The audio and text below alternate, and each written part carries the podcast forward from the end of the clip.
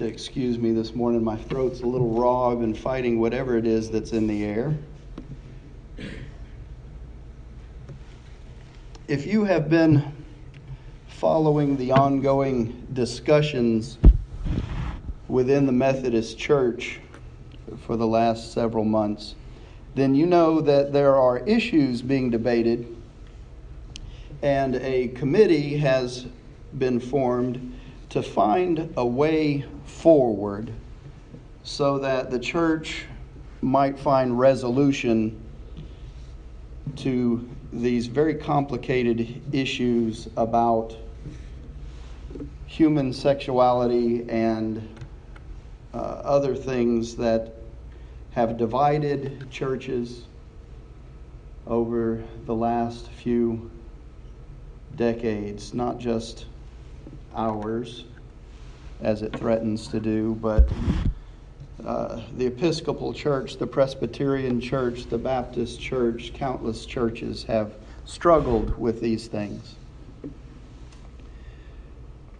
So, this committee on a way forward uh, is, is working to find a solution, and we don't know what that solution looks like. We'll just have to wait and see. But we know that in the meantime, division is never easy, but then neither is unity. Paul talks about these things in our epistle this morning. And so I thought it would be appropriate if we took a look at these um, so that we are better prepared to have this dialogue that is the ongoing discussion in the church. So in Philippians 4, Paul writes, Therefore, my brothers and sisters, whom I love and long for, my joy and crown, stand firm in the Lord in this way, my beloved. I urge Euodia and I urge Syntyche to be of the same mind in the Lord. Yes, and I ask you also, my loyal companion, help these women for they have struggled beside me in the work of the gospel, together with Clement and the rest of my co workers whose names are in the book of life. Rejoice in the Lord always. Again, I will say, rejoice. Let your gentleness be known to everyone. The Lord is near. Do not worry about anything, but in everything, by prayer and supplication, with thanksgiving, let your requests be made known to God, and the peace of God, which surpasses all understanding, will guard your hearts and your minds in Christ Jesus. Finally, beloved, whatever is true, whatever is honorable, whatever is just, whatever is pure, whatever is pleasing, whatever is commendable, if there is any excellence, and if there is anything worthy of praise, think about these things.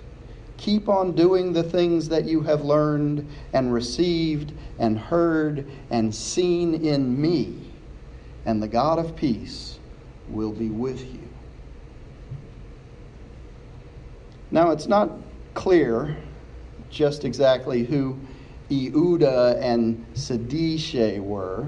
But what is clear is that there was division between them in this church at Philippi.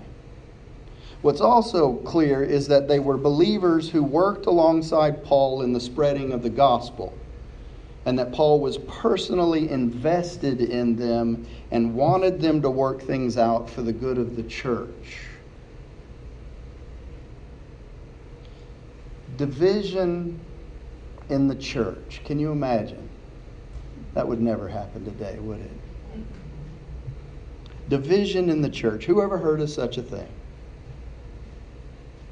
But this year marks a very significant anniversary in the history of the church. It's an anniversary of division in the church. Does anybody know what anniversary I'm speaking of? Just shout it out. Reformation. The Reformation. This is the 500th anniversary of the Reformation, which began in the year 1517 when Martin Luther, who was an Augustinian monk, a Catholic, posted his 95 theses on the door of the Wittenberg church. Now, a couple of points that you should probably know about this landmark moment in history. When Luther nailed these 95 theses to the church door, it was not like he lit the fuse to a powder keg. That's kind of the way we paint it in our recollection of history, but that's just not the way it was. You see, the church door opened onto the plaza, and it was like the town bulletin board. So if Otto, the pig farmer, had hogs for sale, he'd most likely tack a sign on the door of the church that said, Hogs for sale, see Otto. Right?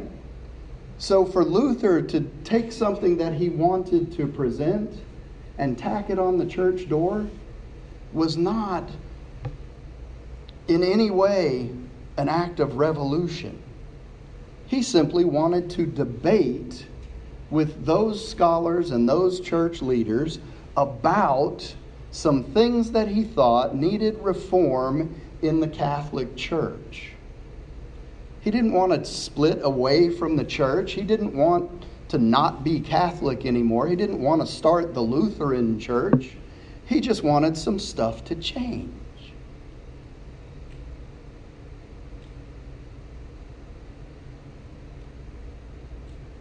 He didn't want to abandon the church. What he wanted was the church to abandon some of these corrupt practices that tend to happen anytime there's money or power involved. And people. Money, power, and people. When those things get together, the outcome is sometimes less than holy, less than righteous. Now, the thing that's significant about these 95 theses and what eventually came from their, their distribution, from word getting out about them, you see, up until that point, there had always been the church. Not several denominations, just one. It was the church. Luther never meant for that to change. So, what exactly happened? In that that caused such division. See, one of the things that Luther was advocating was that the Word of God be preached in the native tongue of the people. So, if Luther had never proposed that and never gotten his way, I would be talking to you right now in Latin, and you, if you were a Latin student, would understand it. If not, you would just nod your head in agreement to whatever it was that was coming out of my mouth. See, Mass, the message, the sermon was always in Latin. The liturgy was always in Latin. The scriptures were always read in Latin. So Luther wanted to bring the Mass, the Word of God, he wanted to bring that to the people in a way that they could understand. Now, that wasn't all that was in the 95 Theses, but that was a large part of it. The thing that caused these 95 theses to ignite the Reformation was that, unlike other dissidents who had come before Luther, ones who had been burned at the stake or otherwise executed for their dissonance, the thing that was different was this thing called a printing press that had been invented roughly a quarter of a century earlier. Gutenberg invented the printing press. So eventually, these theses got out, and people began to align with Luther's ideas. Yeah, it'd be great if I could sit in church and actually understand what was happening.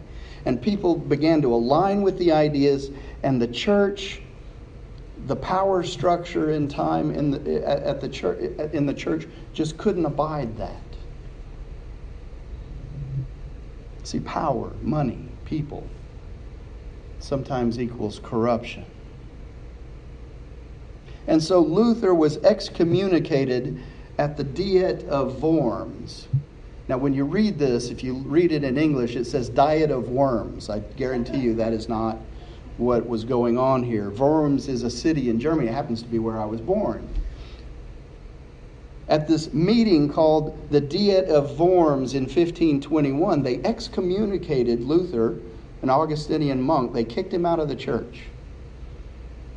Could have been much worse, but he had several of the nobility that were backing him, and they didn't allow him to be taken prisoner and executed.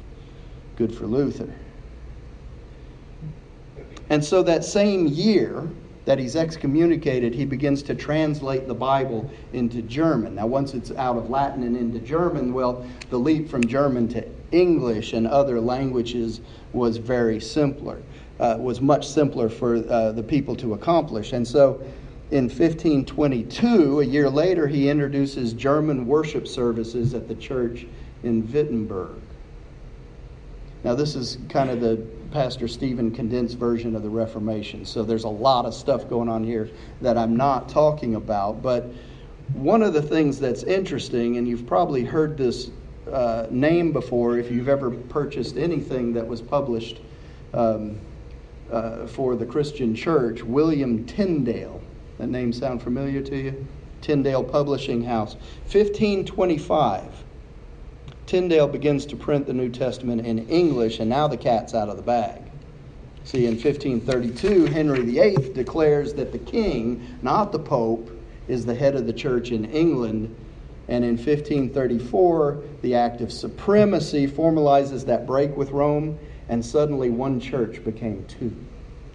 And after two churches, well, it's all she wrote because now look at us we have multiple denominations. Once there were two, now it's open season. And then John Calvin's Protestant movement gains momentum, and others spring up as arguments over doctrine and theology cause these rifts. And then there are many divisions where there was once just one holy Catholic and apostolic church. And so we've been kind of fighting all this time to maintain not the division, but to maintain the unity. Either way you go, division or unity, it's a difficult path. And that's why we struggle within the Methodist Church to find the way forward, as they've named this committee, over these divisive issues. Because we don't know yet what God's plan is for the Methodist Church. Will it become more than one church? Or will it stay as one church with certain concessions and compromises? We don't know. So here we are today with the United Methodist Church. It's in a very real struggle, and there's talk of division. And to be sure, they, these discussions about things that divide us doctrinally and theologically and emotionally and even spiritually, these things are very real, very real discussions that have to take place. And as we have discussions about these issues that divide us, as church leaders prepare for conferences that might very well decide what the Methodist Church looks like in the years to come, there's a few things that I want you to be aware of. First of all, this is not our first rodeo. The church, the whole one holy Catholic and Apostolic Church has endured division before, lots and lots of division ever since the church in Corinth the Acts 242 church, where everybody got together in houses and, and worshiped God and shared and broke the bread together. Ever since that time, there have been divisions. We see it here in the church in Philippi between these two women church leaders who, for some reason, we don't know why, can't get along. And Paul is saying, Bring it together, ladies for the good of the church. The second thing is that the United Methodist Church has been divided and reformed and divided again and reformed again and divided countless times and different ways over the years. The United Methodist Church, as we know it, has only been this way since the mid 70s. Okay, it's not an ancient church in the sense of where we are now. So don't get the idea that there's this hundreds of years of permanence in the United Methodist Church that it should never change because it has changed over the years. And the third thing, and probably the most important thing that we need to think about, is that we should never forget the source of peace that has always brought the church to the other side of these episodes of division. Make no mistake about it, with all of her faults that are born from the humans who make it up, the church is still divinely mandated. It's divinely authorized. And it will continue to be that way until Jesus comes again or he calls us home, whichever happens first. Don't let the talk of division and what the church looks like after all the discussions and committees have done their work, don't let that be the thing that defines you as a Christ follower. Because the church is much bigger than the committee on the way forward, than the things that divide us that we're discussing and debating. The church is the bride of Christ, and as such will not be torn down by anything that we do or do not do. And so Paul's words ring true today just as they did when he was urging Euodia and Syntyche to make peace. Rejoice in the Lord always. Again, I will say, rejoice. Let your gentleness be known to everyone. The Lord is near. Do not worry about anything, but in everything by prayer and supplication with thanksgiving, let your requests be made known to God. And the peace of God, which passes all understanding, will guard your hearts and your minds in Christ Jesus. And finally, beloved, whatever is true, whatever is honorable, whatever is just, whatever is pure, whatever is pleasing, whatever is commendable, if there is any excellence, and if there is anything worthy of praise, think about these things. Keep on doing the things you have learned and received and heard and seen in me and the God of peace will be with you. Wouldn't you rather think about those things than all of this division? Yeah, these are discussions we have to have. And whatever comes of them will be for our highest good. God guarantees that to us as believers. He has at as his interest, your highest interest, your highest good. And so, whatever comes of this,